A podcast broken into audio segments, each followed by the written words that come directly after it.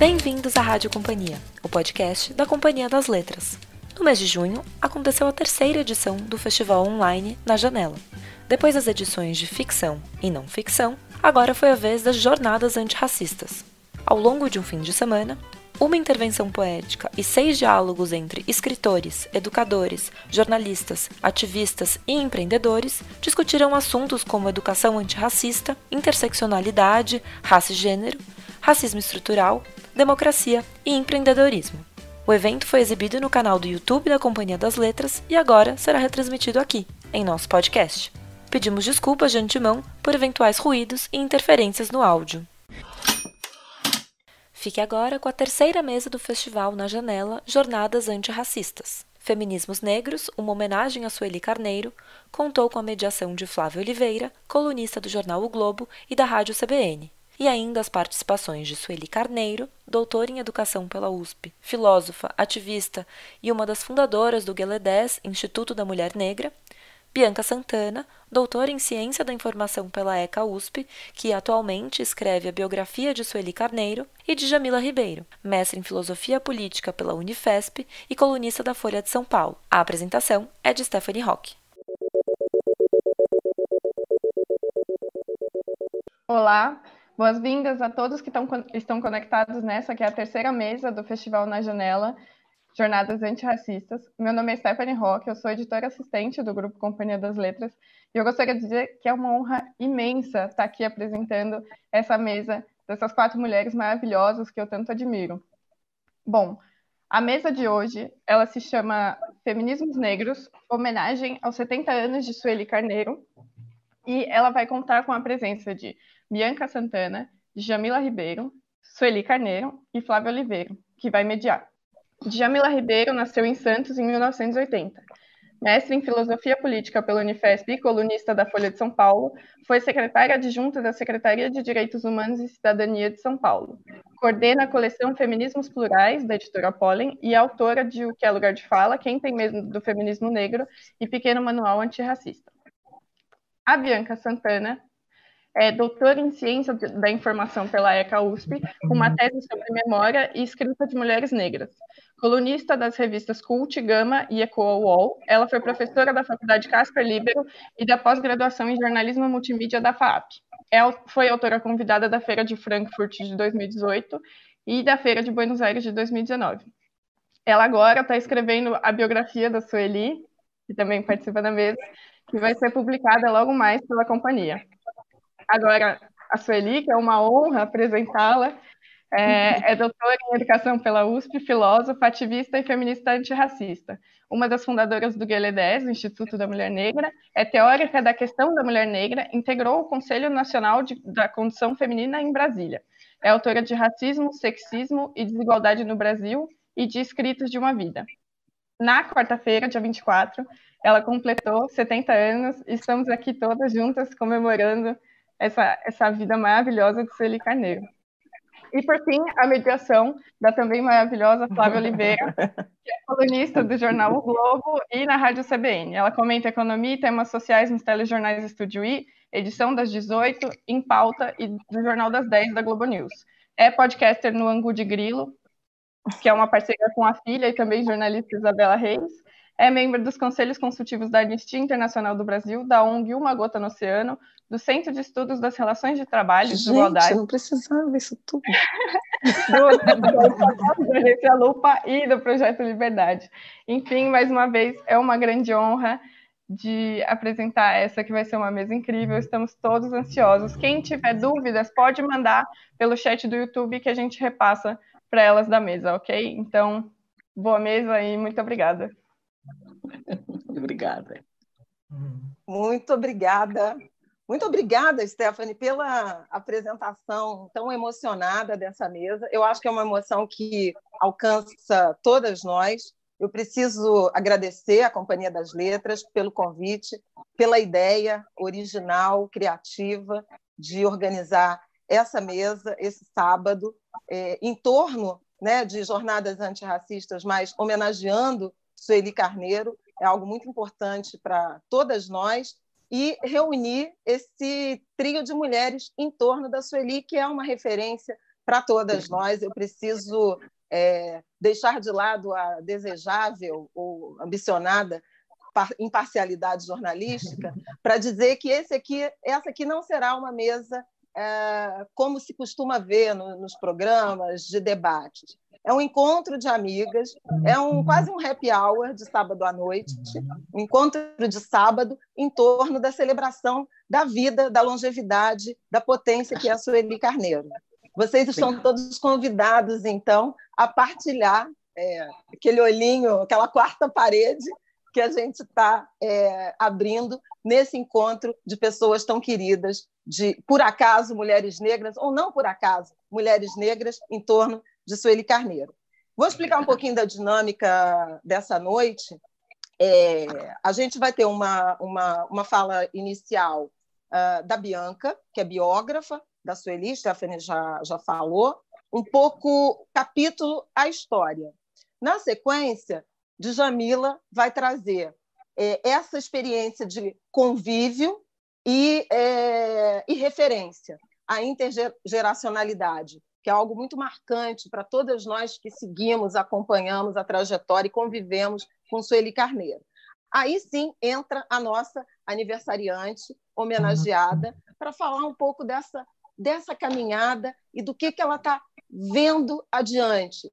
Sueli é uma mulher que sempre se destacou por antever processos. É, na biografia dela, e Bianca deve falar disso, a palavra pioneirismo vai aparecer inúmeras vezes. Então, é, com essa capacidade de antever movimentos, tendências, indicar caminhadas, é, é, é um pouco disso. Depois a gente abre para o nosso papo mulherzinha. Uh, vamos trocar ideias sobre várias dimensões, incluindo as perguntas que vocês nos enviarem. Está combinado assim? Então, eu chamo agora a Bianca, Bianca Santana. E, Bianca, para introduzir a sua fala inicial, eu queria trazer o artigo lindo que você escreveu no UOL, é, em celebração a, a Sueli. E, aliás, nós três escrevemos né, em celebração a Sueli essa semana. É... E aí você diz o seguinte: a ativista responsável por enegrecer o feminismo no Brasil diz que não confia tanto assim na humanidade, mas vai lutar sempre contra quaisquer formas de opressão, como faz desde menina. Apaixonada pelo pai Zé Horácio, não hesitava em enfrentá-lo na defesa da mãe e dos irmãos. Depois do golpe de 1964, e eu repito, depois do golpe de 1964, foi uma das, foi uma das adolescentes a organizar uma passeata pelas ruas da freguesia do Ó. Estudante de filosofia na década de 70, vivia entre assembleias e reuniões do movimento, quando todos os alunos negros da USP cabiam em uma Kombi, como brinca Rafael Pinto. E ainda sobrava lugar, completou Sueli. Bianca Santana, Sueli, a história. A palavra é sua. Uau! Muitíssimo obrigada, Flávia. Sueli Carneiro, muito obrigada por me permitir compartilhar tantos momentos com você e esse em especial. Jamila, obrigada. Obrigada, Companhia das Letras. Obrigada quem nos assiste. Estou emocionadíssima e essa é uma tarefa complicada de em 10 minutos contar, mesmo que seja muito pouco, dessa história. Eu estou aqui com um monte de papel, um monte de arquivo aberto, mas me parece importante evocar algumas outras mulheres da família da Sueli para contar um pouco dessa história. É, e a Sueli, ela narra, contou nas entrevistas dela de um jeito tão bonito que a minha impressão é que eu era uma observadora. Então, as cenas que eu vou contar para vocês, eu sinto como se eu as tivesse assistido e presenciado. Quando a dona Eva, que era tão, tão católica, pegou seu pacotinho adoecido no colo, com dois anos de idade, e foi até um farmacêutico espírita pedir ajuda para curar a sua menininha. E aí, ó, Deu bem certo. Ficou bastante Não tenho também como não trazer a imagem da Dona Olímpia, uma mulher preta, alta, que usava uma saia e que tinha um quintal de terra batida já quando chegou a São Paulo, e sem nenhuma cerimônia levantava a saia e fazia xixi na terra no meio de todo mundo. Essas mulheres me parecem uh, ter contribuído muito para o que a gente observa na Sueli, para aquilo que nós também nos reconhecemos nela. A história de vida da Sueli é, evidentemente, uma história única, muito singular, muito particular e com muito pioneirismo. Mas na primeira pessoa da Sueli Carneiro, a gente também identifica a primeira pessoa de todas nós. Enquanto eu entrevistava a Sueli, como suas amigas, seus familiares, em muitas histórias eu ouvia a história de vida da minha avó, da minha avó Pulu, da minha avó Polinária. Eu vim até aqui com uma peça de roupa que é da minha avó Pulu, para eu senti-la enquanto a gente conversa. Em outros episódios, eu ouvia também a história da minha mãe. A Sueli Carneiro, ela viveu ali na região da Vila Bonilha, numa, numa área periférica de, aqui de São Paulo, transitando entre ali e a freguesia do Ó, frequentando a escola, a única preta no colegial. Apesar da passeata, ela era uma figura que frequentava ainda poucos lugares e tinha pouco acesso à cidade. Quando ela presta um concurso para a Secretaria da Fazenda do Estado de São Paulo, e a partir do serviço público, ela tem um bom emprego e ela ganha a cidade é quando ela começa a conhecer a vida cultural, quando ela tem acesso ao movimento negro, quando ela passa a frequentar o SECAM, quando ela compreende a universidade pública, quando ela decide estudar filosofia, quando ela vai para a Universidade de São Paulo. Então, esse movimento de ganhar a cidade é também um movimento é, comum a algumas mulheres que têm apontado caminhos para nós. A minha mãe foi empregada doméstica e só saiu também do emprego doméstico a partir de um concurso público, também para uma secretaria estadual num cargo administrativo. Então, é, é uma história de vida que conta, de algum modo, a história de vida de muitas mulheres negras do Brasil. A dona Sueli Carneiro não me deixou entrevistar a tia Nadir, que é a irmã do pai dela, Zé Horácio, e é a única das irmãs que ainda está por aqui. Eu insisti um tempão para entrevistar a tia Nadir, mas ela não queria que eu incomodasse a tia Nadir, com mais de 90 anos de idade. E aí eu fui para a região de Ubá, Minas Gerais, onde o pai da Sueli nasceu, para ir atrás de mais histórias da família dela, porque ela lembrava muito bem dos avós Olímpia e Horácio, mas não sabia atrás. Bom, como foi emocionante encontrar documentos dos antepassados e das antepassadas da Sueli. E essa é uma coisa importante de dizer a todas nós, que os documentos dos nossos antepassados existem. Muitos deles existem. A gente pode sim retomar histórias da nossa ancestralidade, diferentemente do que repetiram para a gente por tanto tempo. É lógico que é difícil, é lógico que nem todo mundo vai encontrar, mas foi possível chegar, por exemplo, à bisavó da Sueli, chamada Maria Gaivota.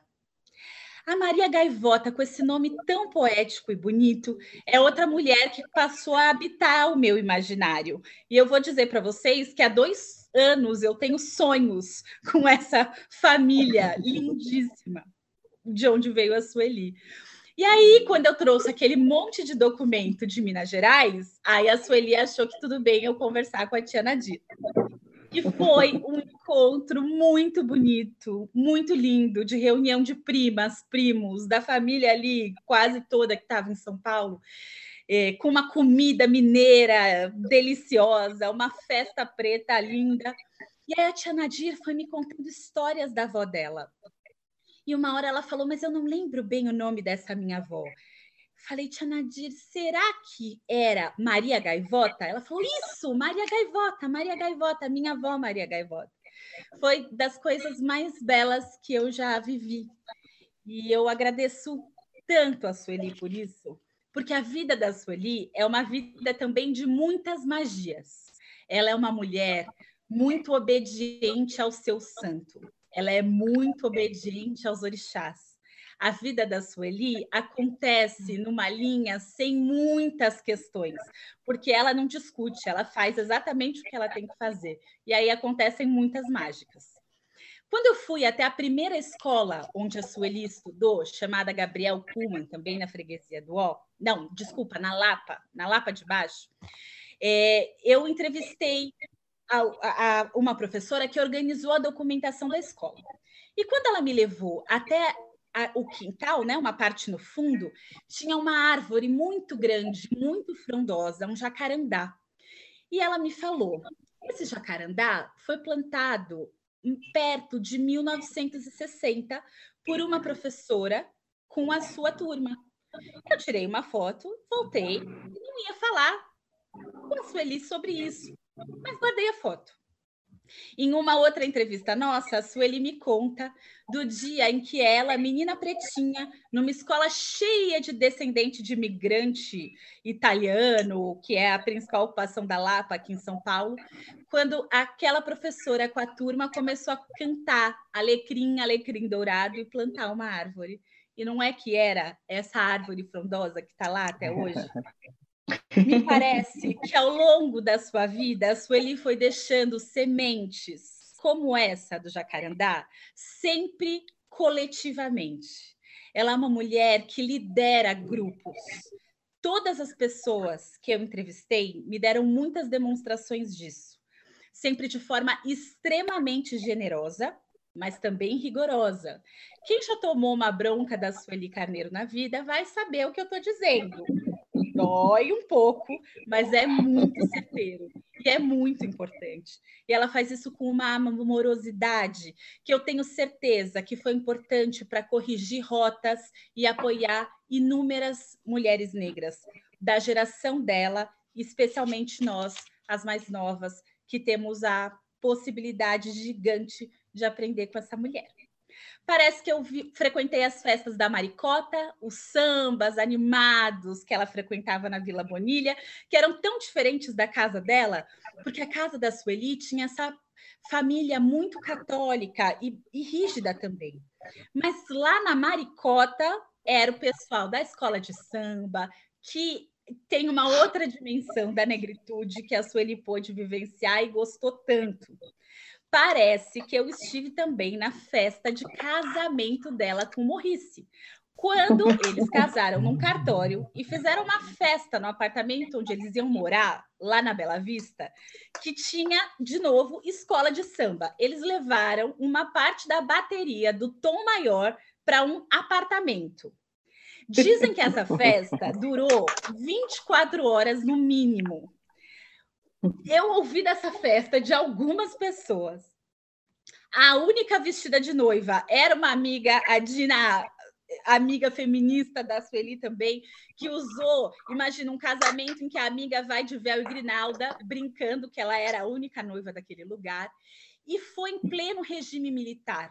Então, era uma festa também em que as pessoas celebravam um pequeno momento de liberdade, de celebração onde essa mulher negra também casava com um homem branco que respeitava imensamente a luta antirracista e um homem que se colocou também em apoio sempre a essa luta.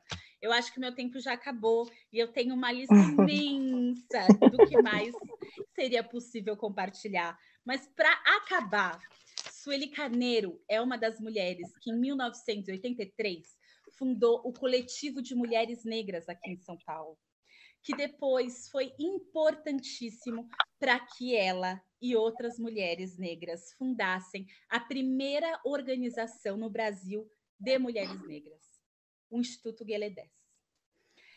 Daria para a gente falar por cinco dias, talvez dez, só sobre Gueledés e a atuação importantíssima dessa instituição em pautar e apontar caminhos para as políticas públicas no Brasil. Coletivamente, essas mulheres trouxeram a importância de lidar com a legislação antirracista, de criminalizar o racismo. Elas apoiaram pessoas na busca por justiça, elas fizeram denúncias internacionais e fazem até hoje. atendimento a mulheres vítimas de violência e tantas, tantas, tantas outras contribuições.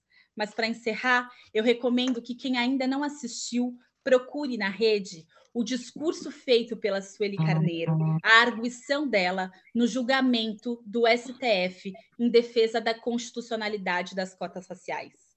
É de uma coragem, de uma altivez, de uma firmeza que não poderia resultar em outra coisa que não a constitucionalidade das cotas tão importantes para as transformações que a gente vê hoje no Brasil.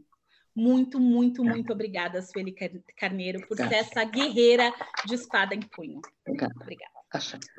Obrigada. Agradeço muito, Bianca, por essa introdução e você já fez aí uma, uma ponte perfeita para eu convidar a Djamila a entrar na nossa, na nossa conversa, porque é, quando você fala dessa influência, desse discurso, que inclusive está no livro Escritos de uma Vida, do selo Sueli Carneiro, que Djamila criou, a obra que inaugurou o selo foi essa, esse conjunto né, de artigos, de textos da produção intelectual da Sueli, e, e, o livro termina, se não me falha a memória, ele termina com, esse, com essa fala na audiência uh, do Supremo Tribunal Federal sobre a constitucionalidade das cotas. Debate, aliás, atualíssimo, porque a gente, essa semana, inclusive, voltou a debater é, políticas de ações afirmativas a partir do, da, do último ato do ex-ministro da Educação.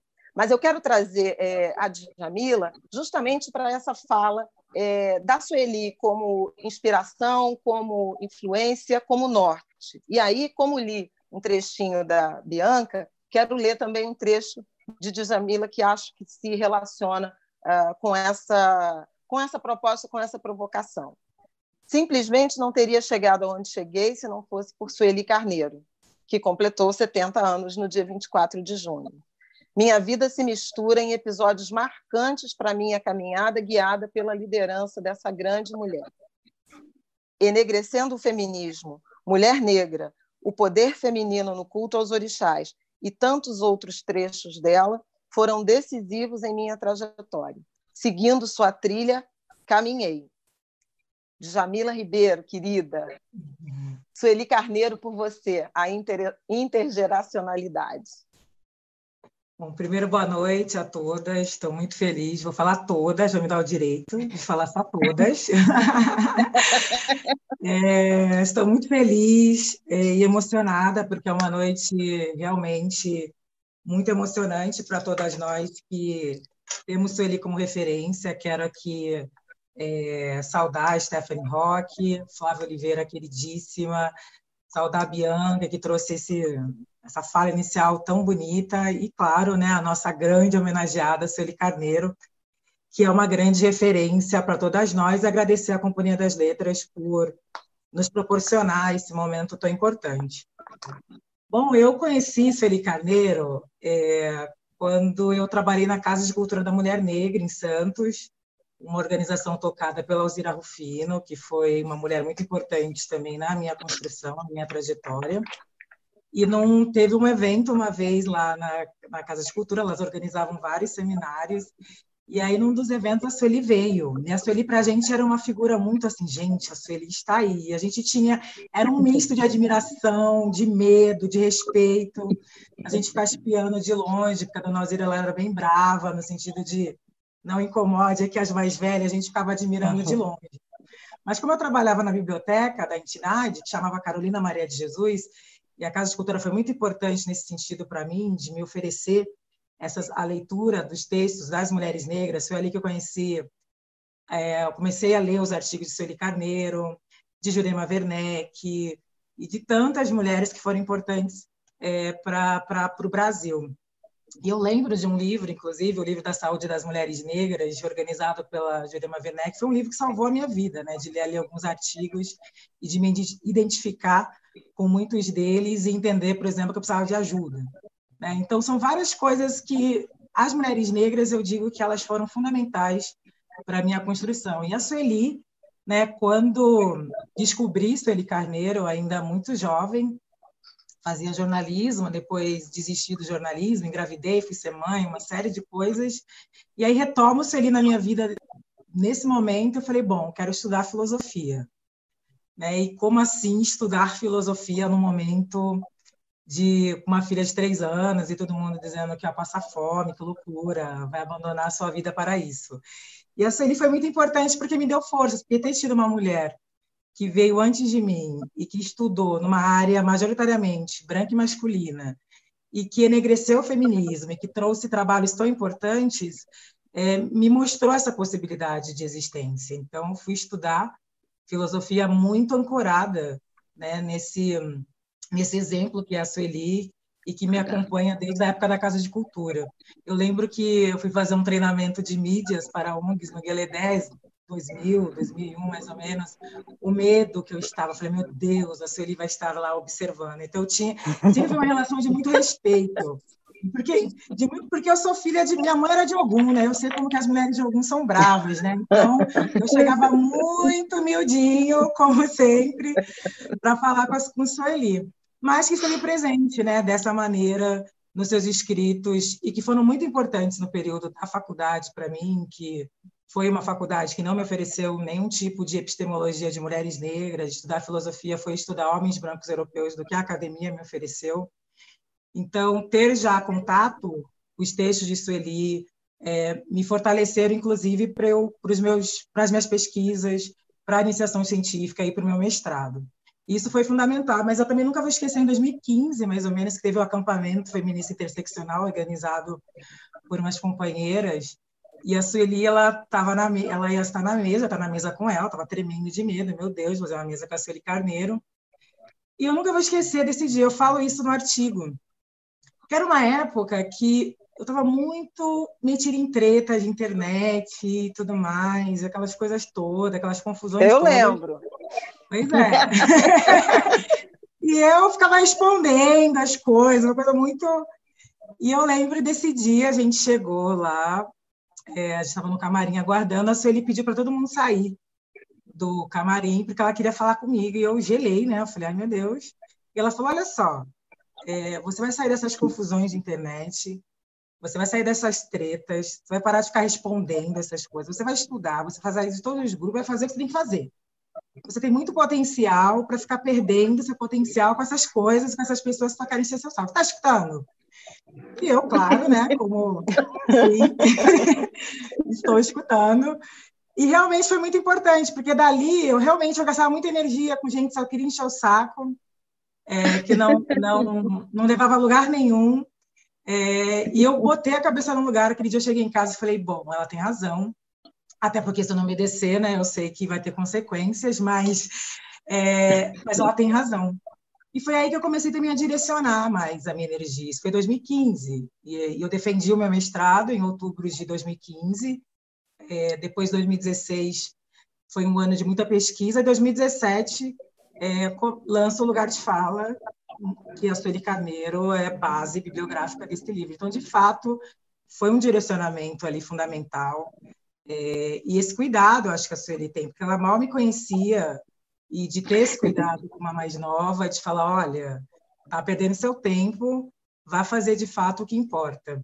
Então a Sueli ela tem essa ela tem esse cuidado, né? Ela tem esse essa bronca amorosa, ela faz a gente de fato reconhecer o nosso potencial, a gente entender é, a importância dos passos das mais velhas, né? Porque foi muita luta, né? A Sueli, como a Bianca já falou muito bem, né?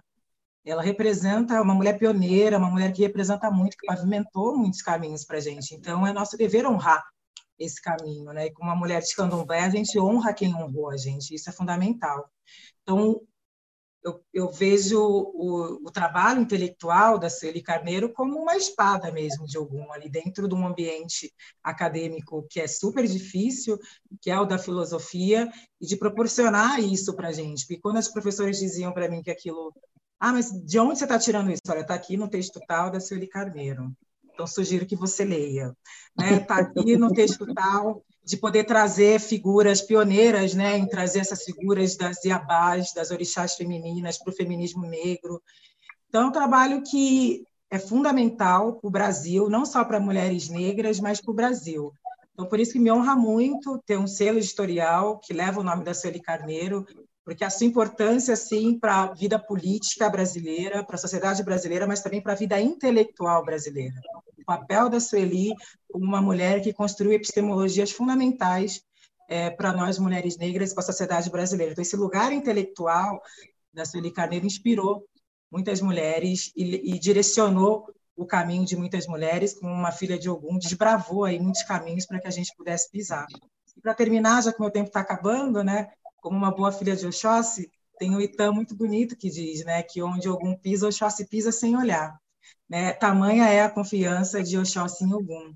Então, acho que a Sueli ela traz para a gente essa confiança, para nós mulheres negras que vieram depois e que puderam trilhar esse caminho na filosofia. Se hoje eu sou uma mestra em filosofia política, é porque existiu Sueli Carneiro ali trilhando esses caminhos e possibilitando com que essas, com essas, que essas epistemologias é, fizessem, pra, mostrassem para a gente outras possibilidades de existência. Muito obrigada, Djamila, aí falando. Salve, Sueli Carneiro, e, e tão emocionante é, sua fala, como foi a fala da, da Bianca também. Eu queria destacar, antes de chamar a Sueli, é, os pontos comuns né, dessas, duas, dessas duas falas, dessas duas experiências de convivência com é, a pessoa e com a obra. É, Bianca trouxe o, o pioneirismo, e você também falando desse território novo, né, do enegrecer o feminismo. Ah, vocês duas mencionaram a devoção, a obediência, a relação com os orixás, é, Ogum à frente, e não é por acaso que Ogum é dono dos caminhos mesmo, né? É, é um, um, um abridor de caminhos, é um companheiro de caminhada. E a isso ele eu acho que é, é, por isso, e veja, não foi coincidência ter desenhado essa conversa a partir é, para trazer a sua fala sobre essa caminhada e sobre a forma como você é, trilhou essa caminhada sempre com inquietação, me chama a atenção, eu acho que se eu fosse mais uma palavra que eu relacionaria à sua biografia, à sua figura, é essa inquietação. Você não deixa ninguém ficar parado. Você imediatamente e depois. E agora? Eu estou ocupada com a, a gente está ali fazendo um diagnóstico, nós somos colegas de conselho, por exemplo, da Anistia, e estamos ali fazendo um diagnóstico de caminhos se fechando, e você, olha, está ótimo, mas vamos fazer o seguinte: qual é o próximo passo? Como é que a gente vai evitar tal coisa? Então, é, essa sua inquietação e a capacidade de antever ou de antecipar ou de orientar movimentos, me parece que é a coisa é, que salta aos olhos, que é muito marcante na sua biografia. Então, eu queria que você é, falasse um pouco dessa travessia, porque você funda Guelé 10 antes da Constituição, antes da marcha contra a farsa da escravidão. Né? Você já vinha organizando, né? e o grupo de mulheres negras, organizando a construção desse protagonismo antes mesmo de a democracia se consolidar, se é que se consolidou, não se consolidar na forma como nós entendemos que a democracia se consolidou. E a partir daí, as conferências, a conferência de Durban, todo o debate sobre cotas até o fim da caminhada, que foi o, o texto que, que Bianca chamou a atenção, a defesa no, no STF, e por aí vai, porque você já está é, simultaneamente tratando, por exemplo, da inserção do negro no mercado de trabalho, a partir dessa experiência é, da produção de conhecimento e da formação superior, como é que como é que vai se dar essa essa entrada e ao mesmo tempo discutindo a necropolítica, a violência, o extermínio, é, todos os debates que a bem da verdade a sociedade brasileira, né, é, como um todo, está discutindo agora, agorinha, essa semana, nas duas últimas semanas. Então eu queria que você nos traçasse esse fio é, de caminhada e, e nos dissesse é, para onde vamos? Aí do alto, que você enxerga essa coisa, não sei como é que você vê o que está pela frente, mas o que, que você está vendo? Ai, Flávia, eu preparei uma falinha de 10 minutos, como você mandou, porque eu sou uma pessoa muito disciplinada e eu não faço improviso. E ela não vai por aí. Eu acho que eu não chego, eu não consigo chegar, mas talvez no debate a gente possa aprofundar. Bom, começando. Boa noite a todas. Tá, vou seguir a Djamila nessa. Hoje somos só nós. ah, Sueli, deixa eu te interromper só um minuto no seu boa noite para você incluir uma presença ilustre na nossa, no nosso encontro, que é a Conceição Evaristo, que está aí comentando, presente comentando. Maravilhosa! Boa noite, boa noite, boa noite. E obrigada por, por me dar essa honra né, de estar nesse debate. Uh, eu vou usar uma expressão que a Bianca costuma usar muito. Ela diz: está puxado. E eu acho que é, é como eu estou sentindo também. Está puxado. E o que está puxado? Está sendo uma experiência assim muito desafiadora para mim, tudo que vem acontecendo em torno desses meus 70 anos. Militantes não costumam ser festejados. Ao contrário, costumam ser perseguidos, criminalizados, desqualificados. Aprendemos a lutar e nem sempre preservamos a ternura, como alguém disse. Apre aprendemos a nos defender e a atacar. Conforto total para gente de algum como eu. Nossa praia defender e atacar. Agora, homenagens, carinhos e afagos nos deixam completamente desarmados e desarmadas. Afinal, como dizia o poeta Arnaldo Xavier, carinho de jumentos são os coices. E aqui estou eu, toda sem jeito, tendo que admitir que se eu soubesse que fazer 70 anos poderia ser tão bom, eu já teria feito muito antes. E que gostei tanto que vou querer fazer de novo, muitas outras vezes. Essa é a novidade trazida por esses novos tempos e essas novas militâncias que ascendem na cena política do movimento social negro, especialmente o movimento de mulheres negras. Essa nova cena em que o cuidado, o reconhecimento, o afago parecem constitutivos de uma nova sociabilidade que vai se instituindo, alcançando inclusive a velha geração. Nunca antes, nós, as mais uhum. velhas, fomos tão mimadas como agora. Obrigada, Flávia. Obrigada, Djamila. Obrigada, Bianca. Obrigada, Companhia das Letras, por me honrarem com tamanho reconhecimento e de mulheres que eu amo tanto, tanto e tanto. Ok, mas você me sugeriu falar sobre caminhos percorridos. Mas eu vou falar mesmo é do que nos trouxe aqui, todas nós, negras de diferentes gerações, em permanente luta em defesa e respeito à nossa dignidade humana. Aluga-se uma preta para a ama, com muito bom leite de 40 dias e de primeiro parto. É muito carinhosa e não tem vício algum, e é muito sadia. Aluga-se uma preta para a ama, e também se vende a cria. Aluga-se uma preta, de braços fortes e de abundante leite. Seja cativa ou liberta, trabalhadora de dia e noite. Aluga-se uma preta, sem filho, e que saiba cuidar de menina enquanto cuida de sinhá. A roda de, dos senhores levam toda a sua cria. Aluga-se preta, uma seca muito jeitosa. O leite estancou no peito, assim como os afetos que nos cuidados ela nutria. Não aluga-se uma preta. Caiu fraca, sem leite. Sífilis e tuberculose, e tuberculose ela tinha. Cobra-se o ordenado da preta, mais humilhação, violência e vilania o senhor enganado era quem exigia. Sim, Os nossos passos vêm de longe e também é de longe que vem a indignação que nos impulsiona, como bem nos mostra esse contundente poema de Fernanda Bastos, que eu acabo de ler para vocês. Então, essa homenagem que recebo hoje com orgulho e humildade significa para mim mais um momento de afirmação e reconhecimento da legitimidade dessa causa, dessa luta e desse lugar de fala que Jamila Ribeiro também demarcou no âmbito do feminismo negro contemporâneo.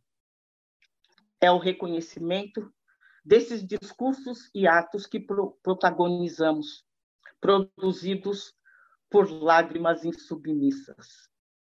É o reconhecimento dessa escrevivência que não é para adormecê-los da casa grande e sim para incomodá-los em seus sonhos injustos, como apontou nossa magistral Conceição Evaristo.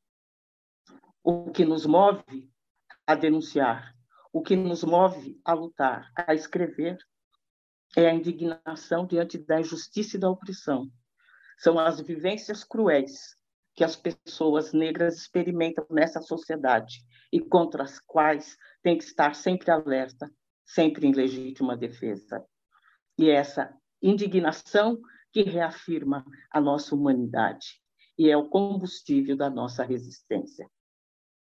A nossa escrevivência insurgente clama por um novo pacto racial e de gênero que desalojem todas as hierarquias produzidas pelo racismo e pelo sexismo.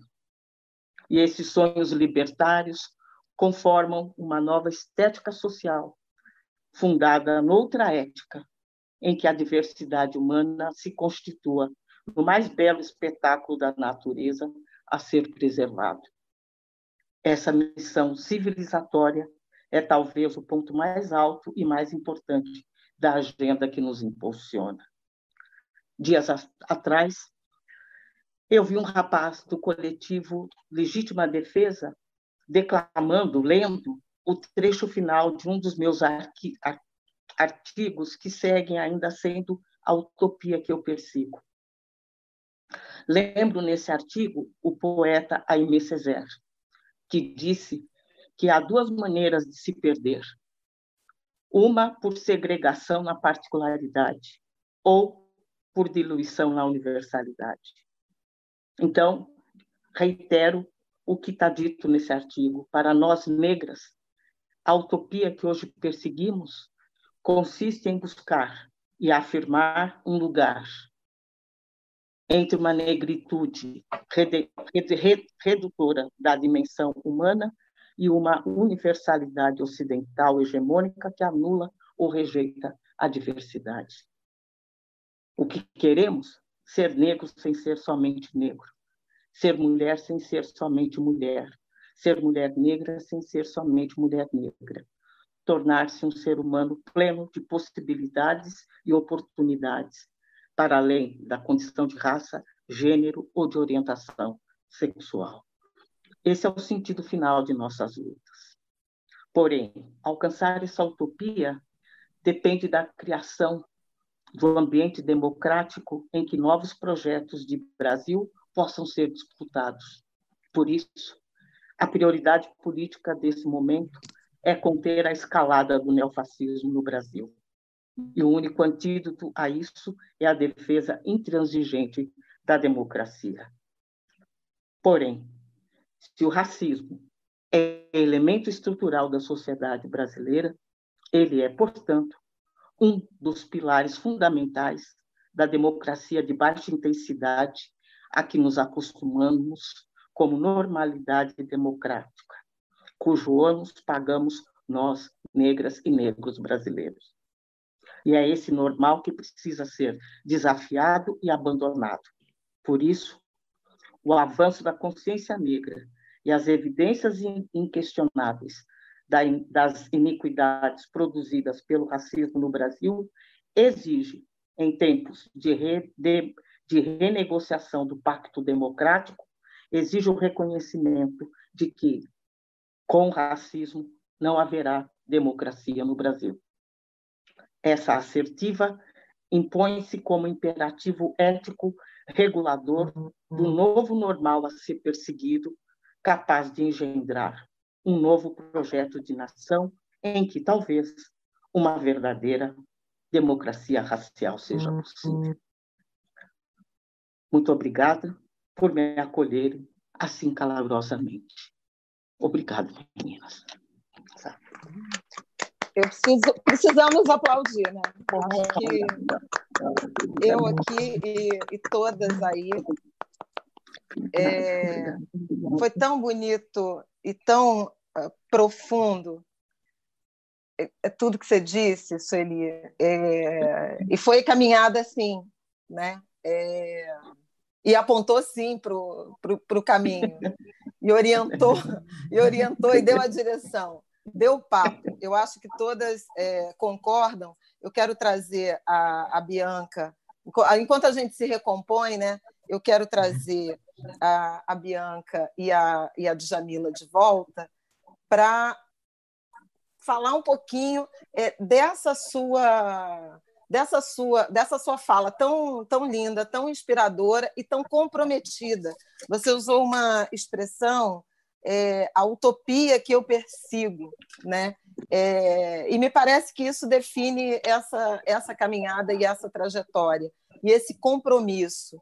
Então eu queria é, ouvir da, da Bianca o que que você quer, Bianca, é, trazer ou analisar a partir desse discurso, dessa experiência que é individual e é coletiva, né? A Sueli falou de uma de uma caminhada de mulheres negras que ela encarna e que você já no, no início da sua na, sua na sua consideração inicial você já trouxe isso. A história da Sueli é a história de muitas mulheres, é a encarnação de várias da, da histórias de nossas mulheres. Como é que você vê essa essa caminhada e esse, vou usar uma expressão do Luiz Antônio uhum. Simos, e esse cruzo de histórias, eh, de avanços e de estratégia? Me deu a deixa perfeita, Flávia, porque a gente pode olhar também para Exuzilhada. E aí a gente traz também a Cidinha da Silva. Cidinha Silva, isso. Uma das filhas da Sueli Carneiro. Junto com a Solimar, além de irmã, também filha da Sueli Carneiro. E a Luanda,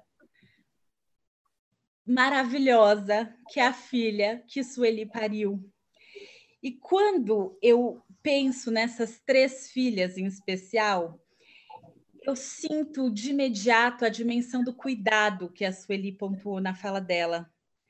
Dessa fala uhum. toda tão emocionante, de tudo que ela trouxe, que eu continuei aqui enchendo meu caderno, além da emoção grande de ouvir o com racismo não há democracia, e aí eu, como sou menos elegante que a Sueli, sou bem mais vulgar e explícita, já falo. Pessoal, digita aí, ó, com racismo não há democracia.org.br, que é um manifesto publicado recentemente pela Coalizão Negra por Direitos, é, me chama, me toca profundamente a Sueli trazer a dimensão do cuidado, e dos afetos e da celebração. Eu ouvi da Sueli em 2017 que as mulheres negras precisavam também uh, de um lugar de suavidade com elas mesmas. E aí eu fico muito feliz de três anos depois a Sueli nos dizer que a gente vive um momento em que esse cuidado generoso, amoroso, prazeroso e de tanta beleza que esse momento é, existe agora e que é parte incondicional da luta por direitos das mulheres negras, da população negra, que é uma luta em benefício de toda a sociedade, não só de nós negras e negros. Acho que é só o que eu consigo falar, assim, na emoção que eu tô. Vou trazer a Djamila. Djamila, queria te ouvir sobre utopia e sobre afeto é, um, ponto importante que, que a Bianca ressaltou da fala da Sueli, e é algo que a Sueli tem é, comentado bastante, é essa novidade de um ativismo, de uma militância muito ancorada uh, no afeto, nesse companheirismo, no acolhimento. Como é que você vê esse momento? É fundamental essa ética do cuidado, né, que acho que as feministas negras nos ensinam, né, esse olhar com afeto, entendendo também as nossas diferenças, rompendo, né, com essa visão é, colonial de homogeneização. Somos diferentes e precisamos nos respeitar nas nossas diferenças.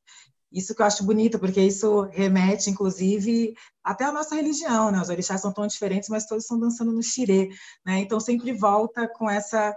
Eu acho que a, que a Sueli nos traz é também a gente olhar mais para as nossas próprias experiências, para as nossas próprias culturas, para que a gente não seja é, contaminado, né? Porque está num momento tão difícil por essa lógica, né? Que não não vê a a questão do afeto, da ética do cuidado, da coletividade. E remontando a encruzilhada, né? E acho que é bonito isso, né? Porque a encruzilhada não é, é o Sueli trouxe, né? A gente quer ser mulher negra, mas não só mulher negra. Né? Então, remete à encruzilhada, que não é você ser uma coisa ou outra, é você ser uma coisa e, e, e outra. Né? A gente não precisa ser ou, né? A gente quer ser mulher negra, mas a gente também não quer ser só vista, a gente quer ser reconhecida também na nossa humanidade. E eu acho que isso que a Sueli traz, né, de é, relembra de fato a encruzilhada, de ser vários caminhos, de as coisas não necessariamente precisar ser uma oposição que a gente precisa é, combater, mas a gente se enxergar como essa, com essa potência do e, e, e mais alguma coisa. Eu acho muito bonito e que nos próprios trabalhos da Sueli, né, quando ela traz a figura de novo, né, das orixás para pensar o feminismo, isso é muito fundamental, porque traz uma nova concepção, inclusive para nós mesmas, de como a gente se enxerga, outra concepção de humanidade para nós mesmas. E numa sociedade como a nossa, onde nós somos construídas, né, de uma maneira extremamente violenta, nos mostra também esse lugar de potência. Então, acho que a fala da Sueli também Claro que a Felicita vai dizer que é pessimista, mas ao mesmo tempo que a gente está vivendo um momento duro, lembrar sempre desse legado de luta e resistência, né, que já nos ensinou a grande Lélia Gonzalez. Acho que a Sueli ela ela consegue nos relembrar sempre esse caminho, né? É um legado, obviamente, de dor por conta de todas as questões que a gente passa, mas é um legado de luta e resistência. É um legado que é importante a gente se apropriar dele, porque só a utopia, de fato, né, essa utopia né, que a gente vê, que a gente vislumbra, para pensar um futuro, só de fato resgatando esse nosso passado, olhando para esse nosso passado, que inclusive nos foi negado. E a Sueli é uma ponte para a gente olhar para esse nosso passado de luta e resistência, para a gente vislumbrar né, um futuro com novas possibilidades. Obrigada, Djamila. Queria dizer que a Jurema Werneck, também já citada aqui, está na, tá na sala, está no recinto. E, e ela fez um comentário num grupo que a gente está aqui, que eu estou monitorando. É, ao ler o poema, Sueli também nos lembra que a nossa indignação vem de longe, né? Jurema, nossos passos vêm de longe, nossa indignação, nossa resistência, nossa militância. Agradecer a Jurema pela pela participação. Atila Roque também está na casa, é, falando também da força desse, desse poema. Estamos todos em família, gente. É assim, é, uma, é um encontro, como eu disse, é um encontro muito de, de amigos. As pessoas estão muito emocionadas, é o que a coordenação está me mandando.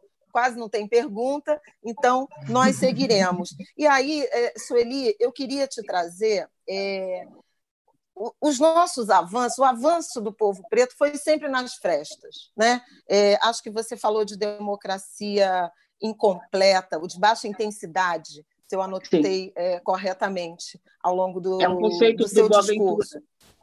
Uhum. A gente, a gente é, é avançou nas frestas, né, é, de uma forma muito complexa, muito organizada, muito sofisticada para o projeto que era uh, e que existe, né, o projeto principal da, da, da, história brasileira, da sociedade brasileira, dos espaços de poder do Brasil. É, você enxergou frestas muito. Você e suas mulheres, vou botar assim agora, vou coletivizar, enxergou uh, frestas nas frestas se o movimento negro tentava avançar é, de uma forma ancorada no, no protagonismo masculino, vocês apresentam o protagonismo feminino, o pensamento, a forma de pensar, de se organizar e é, caminhou junta. Eu, eu, lembro que você falou outro dia, eu não queria ficar ali atrás, eu queria andar do lado, os caras tinham que entender isso.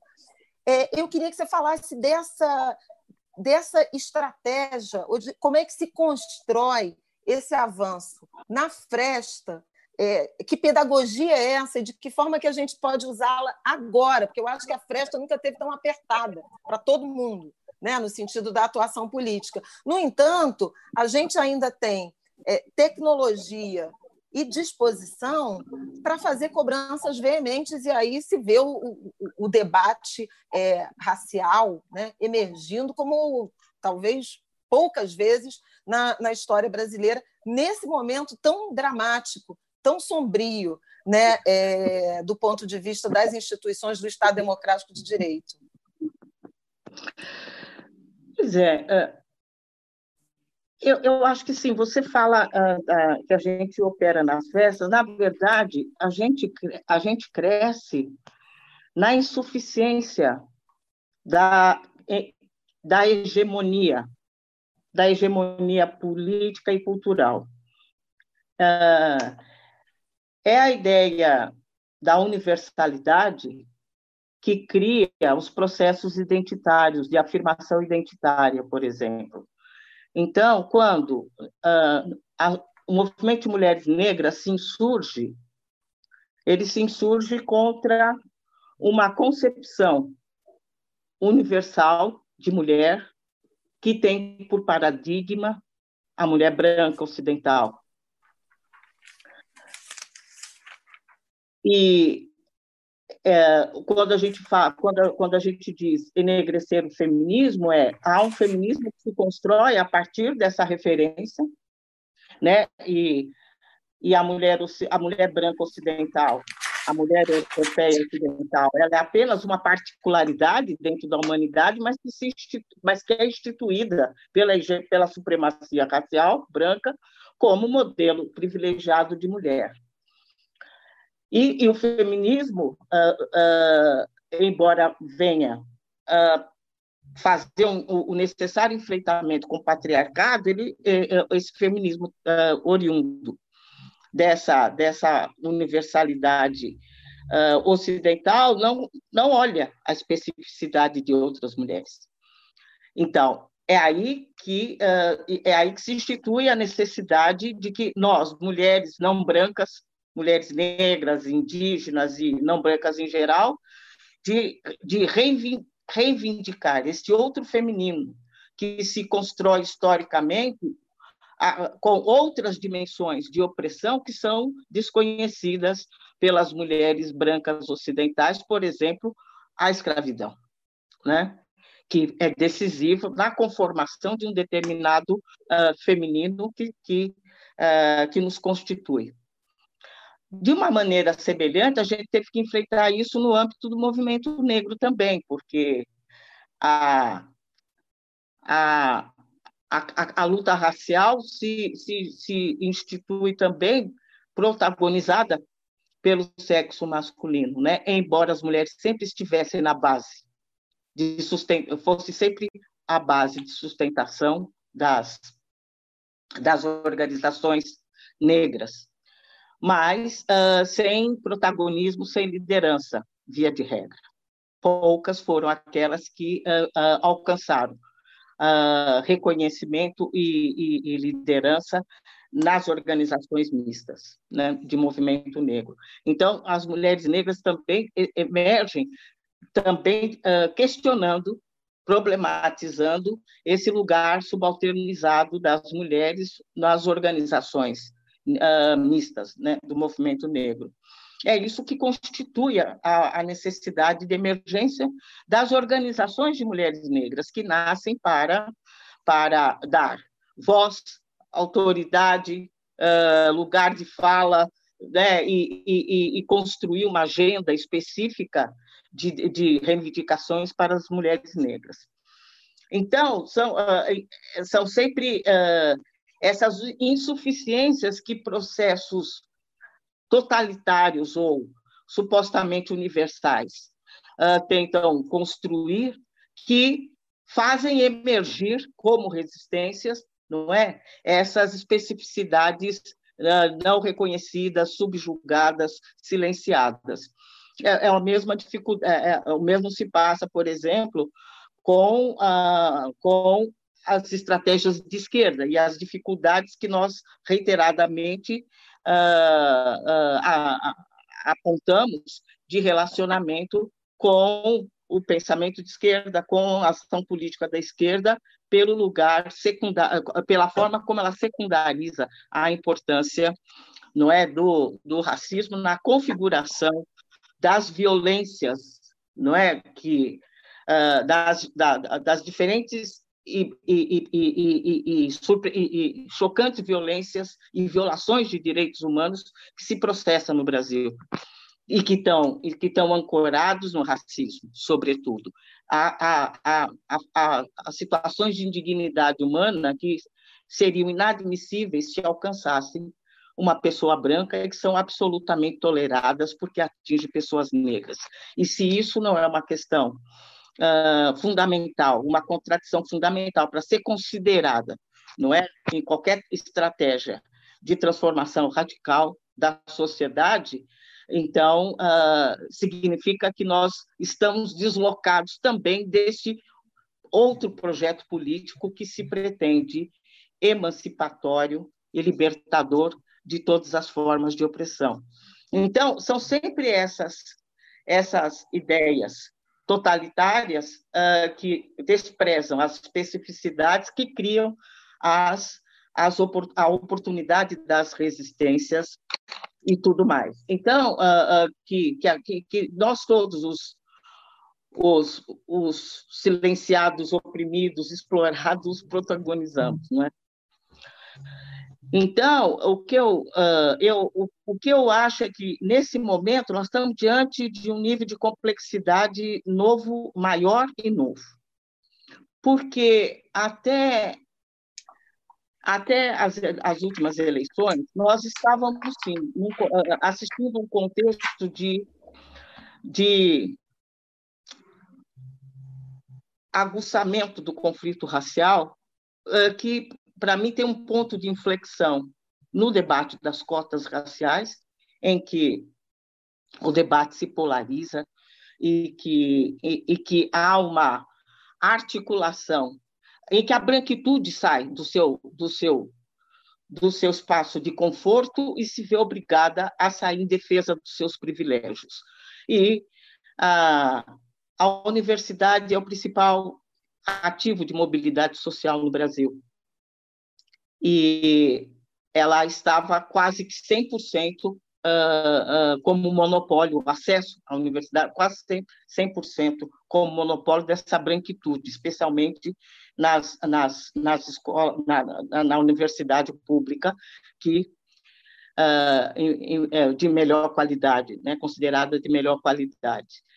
Então, quando esse privilégio uh, uh, se vê ameaçado, a gente vê toda uma inédita construção né, de articulação de múltiplos atores, de múltiplos atores e formadores de opinião que, em uníssimo, se organizam contra as cotas, o que torna ainda mais, porque foi foi uma estratégia tão contundente que, que, que, nós chamamos em algum momento aquilo de um verdadeiro pelourinho eletrônico contra as cotas nas universidades, o que torna ainda mais surpreendente os resultados alcançados no STF. Né? Então, uh, ali a gente começa a perceber que há um. Uh, digamos que a etiqueta que governava as relações raciais começa a se esgarçar não é? A hipocrisia que sempre acobertou as práticas, não é, do racismo, ela deixa de ser necessária. A, ele, a, o racismo começa a se tornar cada vez mais franco, cada vez mais mais mais explícito. Explícito. Agora, então, uh, mas eu acho que com as últimas eleições um componente novo uh, radicaliza esse processo, porque aí eu acho que nós estamos diante, sim, de um fenômeno de ascensão de, de uma perspectiva neofascista na sociedade brasileira. E, e aí uh, nós. Uh, aí já não há mais parâmetro nenhum capaz de governar, né? de governar a violência, de, violar, de conter a violência racial. Até porque o projeto, o projeto né, é, real que uma perspectiva fascista tem é de extermínio da, né, da, da violência. Né? Uh, então, é o uh, extermínio do, do inimigo, né? de extermínio do outro. do outro.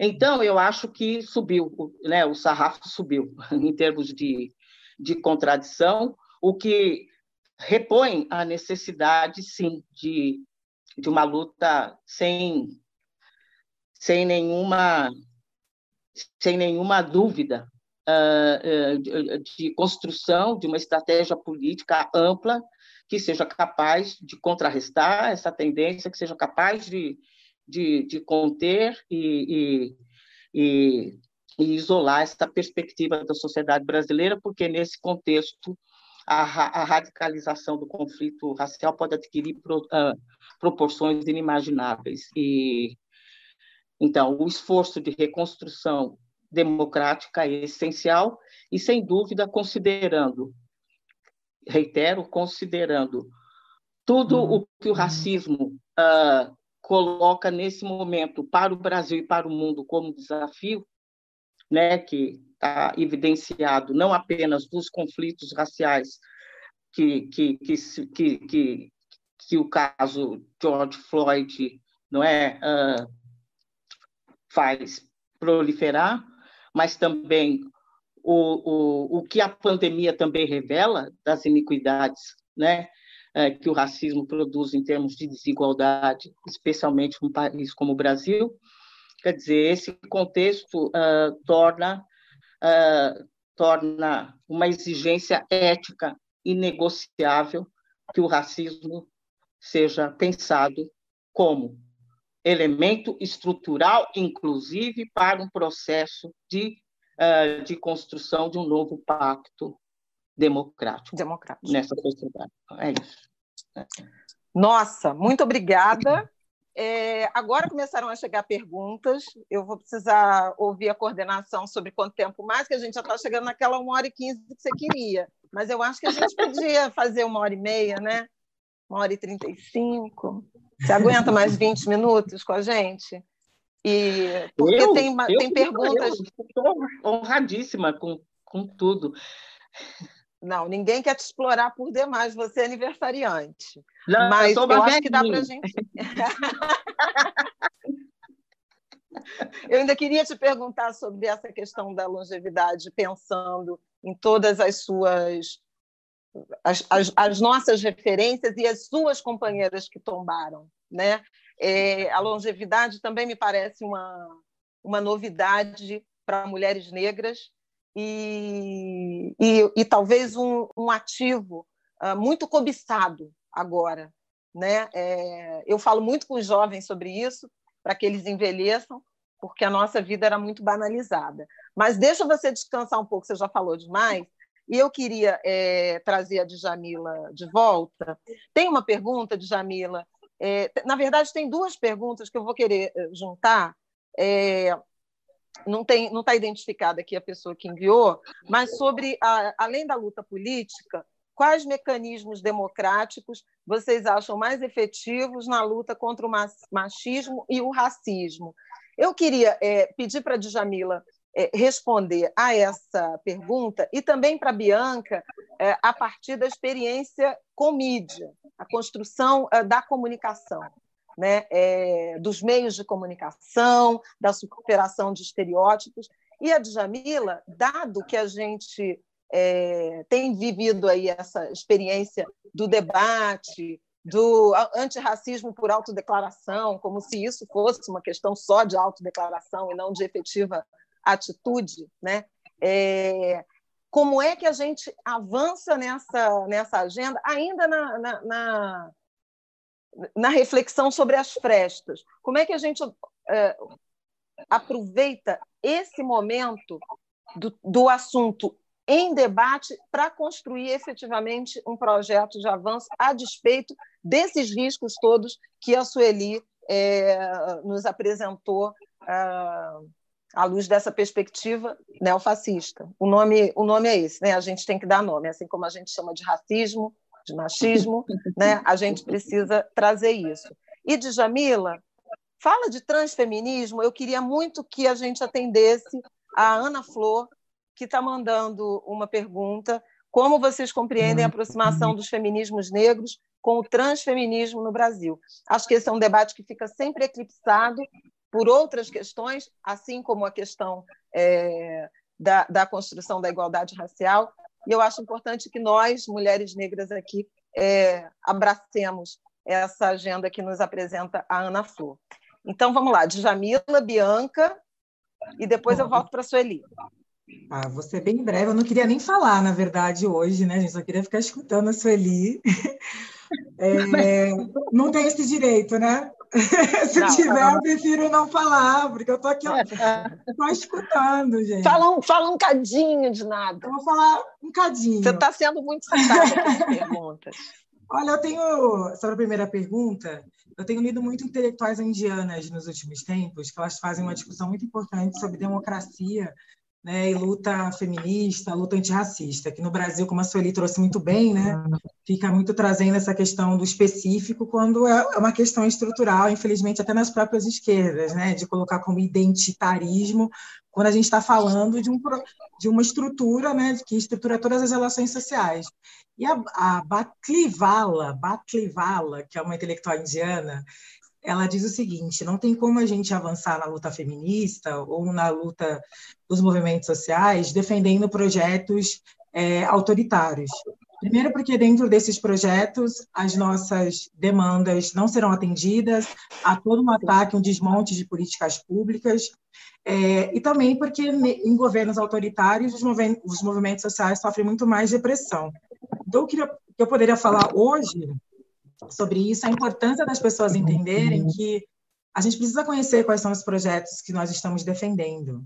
É, a gente precisa analisar é, concretamente esses projetos, porque muitas vezes fica num lugar né, de eu vou ajudar na luta antirracista, eu vou contribuir, mas apoiando projetos de governos que são extremamente, cujas pautas é, são de ataque aos nossos direitos. E isso precisa ficar em mente. Então, quando as pessoas falam, ah, então ser feminista é só ser de esquerda, eu falo, gente, não tem como ser feminista negra ou lutar de fato por projetos democráticos, porque o feminismo negro é a luta por projetos democráticos, é, apoiando certos projetos que vão contra totalmente as nossas reivindicações históricas. Então, a gente está aí perto de momento de eleição. Eu acho que é importantíssimo que a gente esteja é, com isso em mente, entender que não há separação né, dessas duas instâncias, porque não há, é, é, de fato, não tem como a gente lutar por um projeto democrático se a gente não pensar mecanismos de enfrentamento ao racismo, ao sexismo, ao capitalismo e a todas as formas de opressão. Falando da questão do transfeminismo da Ana Flor, que inclusive saldo aqui, acho que quero saudar a companheira Ana Flor, a gente esteve junto recentemente. É, é muito importante o transfeminismo e a aproximação com o feminismo negro. Uma vez que as feministas negras pensaram a interseccionalidade, elas estão dizendo que todas as vidas precisam ser levadas, todas as entidades precisam ser levadas em consideração. Né? Então, ao pensar a interseccionalidade, a intersecção de opressão, feministas negras estão dizendo que não há como a gente legitimar o discurso do poder em hierarquizar novamente as vidas dos nossos modos de ação. E que, infelizmente, isso acaba acontecendo mesmo dentro dos movimentos sociais. Sueli Carneiro é pioneira em trazer essa discussão, é, de fazer a crítica né, a essa universalização da categoria gênero e raça, e o quanto que é importante a gente, nos nossos movimentos, nas nossas ações, entender isso, que não dá para legitimar o poder que a gente condena. Uma vez que a gente deixa de fora certos grupos e não valoriza, não nomeia certas identidades ou as consequências de pertencer a um bloco social, a gente está legitimando essa mesma estrutura que a gente diz combater. Então, a luta transfeminista ela é essencial. A gente vive num país que é campeão em assassinato de pessoas trans e travestis, e falar em genocídio da população negra é falar, sim, do genocídio dos homens negros, que são vítimas do Estado na violência policial, sobretudo na questão da segurança pública, mas mulheres negras também são vítimas do Estado na questão, sobretudo, da saúde, num país que tem um alto índice de mortalidade materna, e genocídio da população negra também é falar de genocídio de travestis negras, de pessoas trans negras, que, infelizmente, acabam ficando num maior lugar de vulnerabilidade social. Ponto, Obrigada, Djamila. Ô, Bianca, vem para a roda aqui. Eu queria muito te ouvir também rapidamente, para a gente voltar para a Sueli, a gente vai ter mais dez minutinhos mesmo. É, sobre essa questão da, da, construção eh, da democracia, aí a partir da, da comunicação. Né? E, e você, como eu, somos agentes aí, partes desse, desse processo, dessa engrenagem, ou tentamos né, mover essa engrenagem. Sim. E, Flávia, eu vou trazer um dado biográfico da Sueli, outro, para a gente falar sobre isso. Oba. Eu não sei se todo mundo sabe ou se lembra, mas em 1994, uma novela na Rede Globo chamada Pátria Minha teve uma cena tenebrosamente racista que, que reforçou uma série de estereótipos muito ruins. E aí, Sueli Carneiro, representando. Era a migração italiana, né? Peraí, vamos fazer. Deixa eu só fazer essa provocação. Passa. Migração italiana, né? É, era a trama por trás, né? Isso, isso, isso, conta muita história. Você já falou do início da, da italianada. Tem vários detalhes sobre os quais a gente podia falar, mas vou tentar ser rápida. A Sueli Carneiro teve uma atitude naquele período, né, também pioneira, extremamente corajosa, de entrar na justiça contra a Rede Globo ela, pessoa física, representando o Guele 10 e o SOS Racismo, o programa de direitos humanos que ela coordena na instituição. Imagina ela entrar contra a Globo e contra os autores da novela. E o argumento dela é que, ao veicular imagens arcaicas das pessoas negras, a novela feria a autoestima de toda uma comunidade menos pelas palavras racistas do protagonista branco, mas pela passividade do homem negro diante do racismo. A Sueli enfrentou uma batalha pública por três meses, em que diversas pessoas vieram à imprensa com acusações gravíssimas e poucas em defesa, não é isso, Sueli? O povo tem que lembrar que a Sueli tem boa memória. O fato é que depois disso, a Globo fez uma nova novela com um núcleo de família negra de classe média, em que tinha ali as pessoas negras que vivem, certo? Pessoas negras como pessoas. Eu acho que esse é um aspecto importante que a gente precisa perceber como uma vitória, porque foi uma ação que pautou parte da atenção da mídia para a temática racial, mesmo que isso não fosse reconhecido dessa forma naquele período, mesmo que as pessoas não verbalizassem desse modo. A Sueli teve uma coluna no Correio Brasiliense por 11 anos, se eu não me engano. Ali, ela sistematiza em artigos de jornais tópicos muito importantes do pensamento dela e dialoga com esse período da história. Ela tem um livro que é, organiza né, alguns desses textos, mas a Sueli também ocupa e, e isso que nós fazemos hoje. Eu, Flávia, Jamila, tantas outras mulheres negras, Sueli também fez de forma pioneira no Correio Brasiliense lá atrás. E ela usava esse instrumento de publicar na grande imprensa como instrumento de luta política das mulheres negras, do movimento negro brasileiro. É, é muito interessante retomar a leitura desses artigos. E aí, só para terminar, é importante a gente compreender que a grande imprensa tem descoberto que o antirracismo importa, que bom, chegaram tarde, mas melhor do que não chegarem nunca, que bom que vocês chegaram.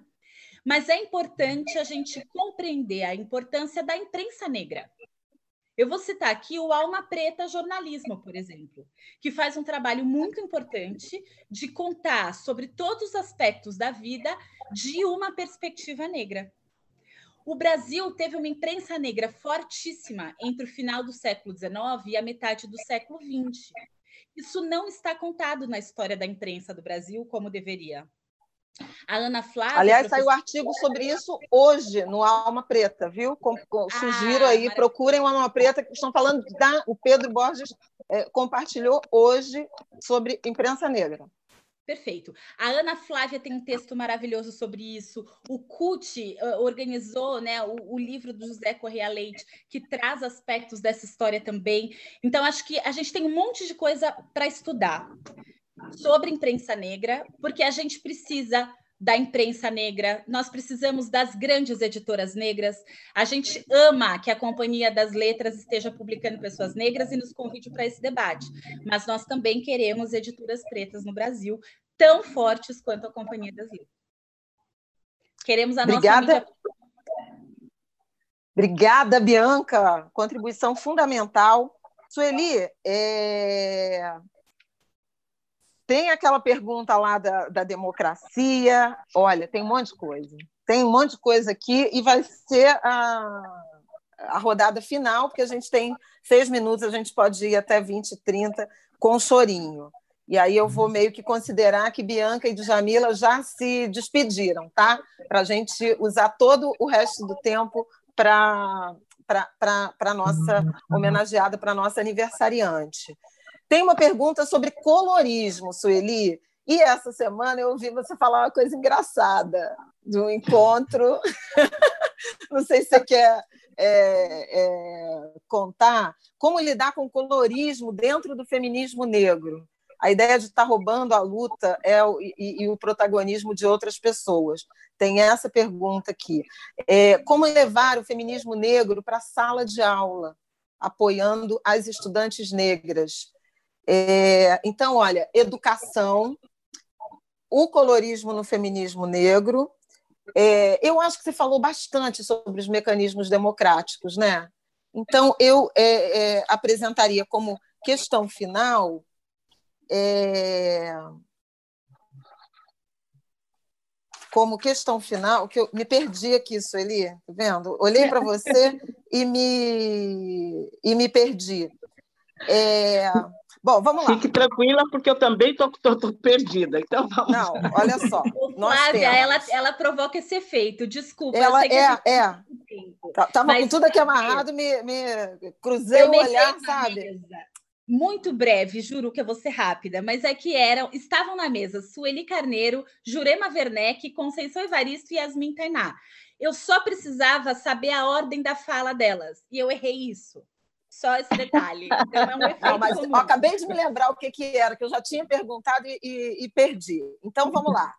O feminismo negro e o, o colorismo, a questão da educação, né, é, de, de, como é que como a, a educação abraçar o antirracismo, e para fechar, era aquilo que eu te falei, da longevidade, trazer essas uh, mulheres que ficaram, essa eu vou chamar assim, não sei se você vai gostar de eu chamar desse jeito, mas essa novidade da mulher preta intelectual envelhecendo e se relacionando é, no mesmo tempo com é, diferentes gerações. Eu queria muito te ouvir sobre essa experiência para fechar.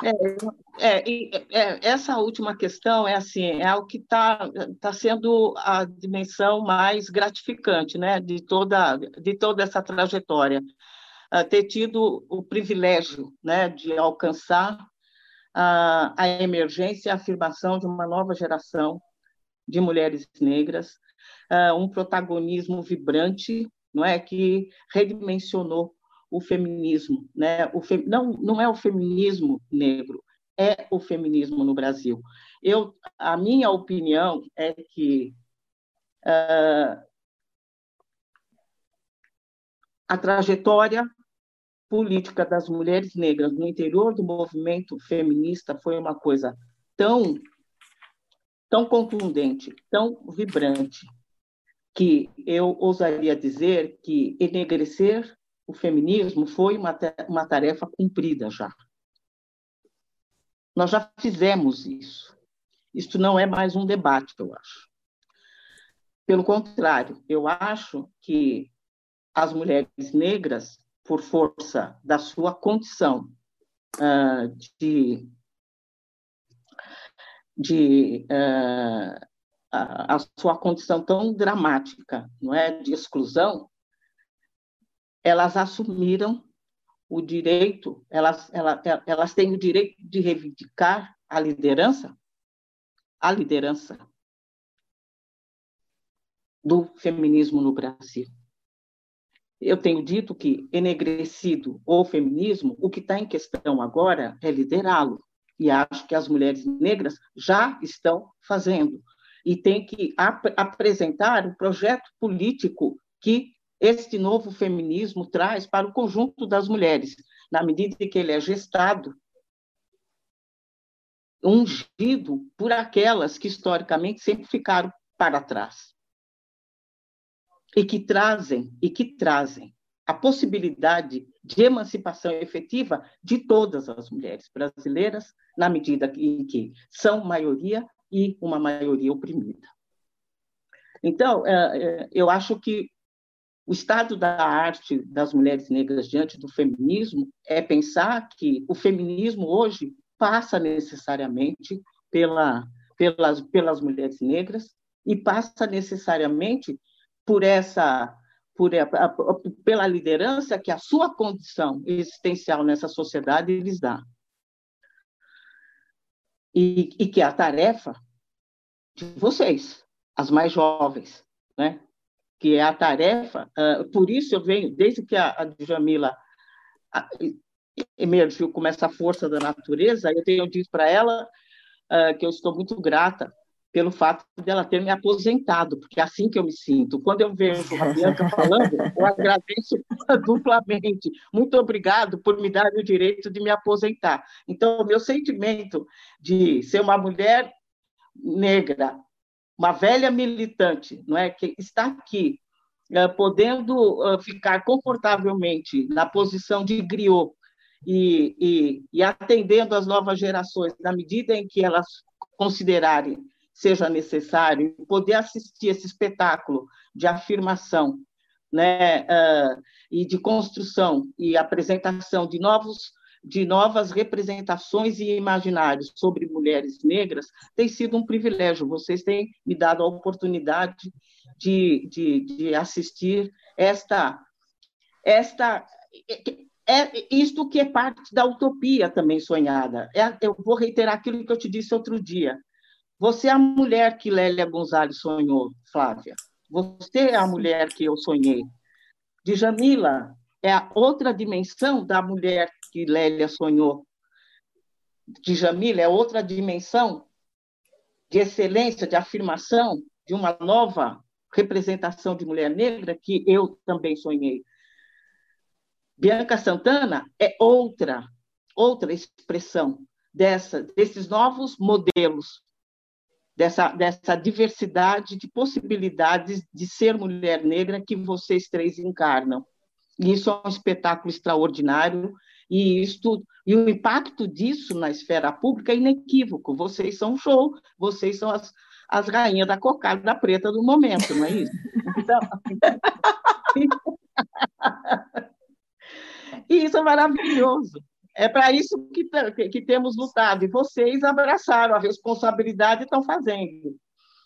E então, essa discussão do colorismo, eu tenho, eu sou uma mulher velha, então eu tenho posições antigas, né? Eu, eu, eu já estou naquela, naquela eu, eu cheguei naquela idade que a gente fica assim, naquele tempo dizia Jesus seus discípulos. então, o que, que eu tenho para dizer?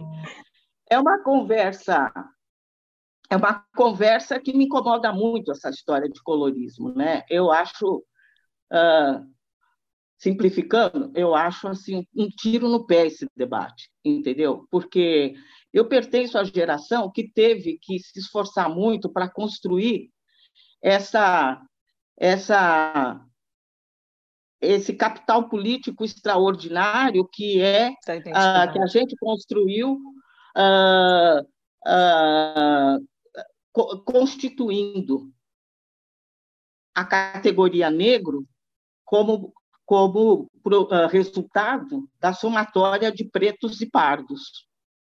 Isso foi um esforço que exigiu um trabalho mesmo de engenharia política, um esforço acadêmico extraordinário, envolveu toda uma, uma, uma vasta produção uh, uh, sobre as desigualdades raciais uh, no Brasil, uma vasta, extensa produção desde a década de 1970 em diante sobre, tu, to, so, sobre a similitude de, de, de, de, condições socioeconômicas compartilhadas por pretos e pardos e, e o tamanho do fosso existente entre esses dois grupos e o grupo hegemônico branco, a grande distância, o gap está aí, sempre esteve aí. Você tem uma maioria de pretos e pardos com, com características socioeconômicas similares. Sim, uh, absolutamente assemelhados. Uhum. Né, absolutamente. Que, que nos autorizou a propor essas duas categorias como a formadora, a, a constitutiva do, do grupo negro, e lá em cima a hegemonia branca. Então, o que quando nós uh, uh, introduzimos esse debate do colorismo, em que, que a gente uh, entra nessa disputa de, de, de, opor mais claros a mais escuros, eu acho que nós estamos retornando a, a, aquele ponto onde se estabeleceu a nossa crítica a esses modelos de partição da nossa identidade, né? não uhum. apenas em mulatos, pardos, uh, todo uma, uh, já, se chegou a, a, a, ter, um determinado momento, o, o censo chegou a ferir, acho que 138 diferentes classificações que as pessoas se davam, moreno jambo. Ora, tudo isso a mestiçagem foi um, um, foi, foi uma, um instrumento, foi projeto, de, e, e, um dos seus principais resultados foi fracionar a identidade negra e impedir ah, que, é, que é, esta unidade né, de pardos e pretos ah, se assumisse enquanto um coletivo único reivindicante, não é, de uma de uma outra forma de inserção na sociedade brasileira. Então, eu acho que é perigoso. Eu, eu, eu sei que tem elementos novos nesse debate e tudo mais, mas uh, eu ainda estou, eu, eu, faço parte da geração que construiu isso e que viu todo, uh, e, e, que assistiu também toda, tudo, tudo o que a fragmentação da nossa da nossa, da nossa gente produziu contra Produção. nós e o que pode representar isso uh, no futuro se a gente insistir nisso. Se a gente, se nós formos levar as últimas consequências é essa ideia que opõe pretos e pardos, nós vamos ter que travar, nós pretos vamos ter que travar uma luta de minoria que envolve em torno de 6% da população. Essa, é, isso é uma das consequências possíveis, políticas, não é? Dessa, dessa. Por outro lado, se nós insistirmos nessa, nesse diapasão, uh, eu quero saber o que a gente faz com aqueles corpos que estão no ML, que são, que são na sua maioria, pardos também aqueles corpos de, de, de meninos negros assassinados. E, por fim, tem um, tem um, outro componente que me incomoda no debate, é que uh, tende a ser um debate muito vigoroso no interior uh, do, do, coletivo uh, das mulheres.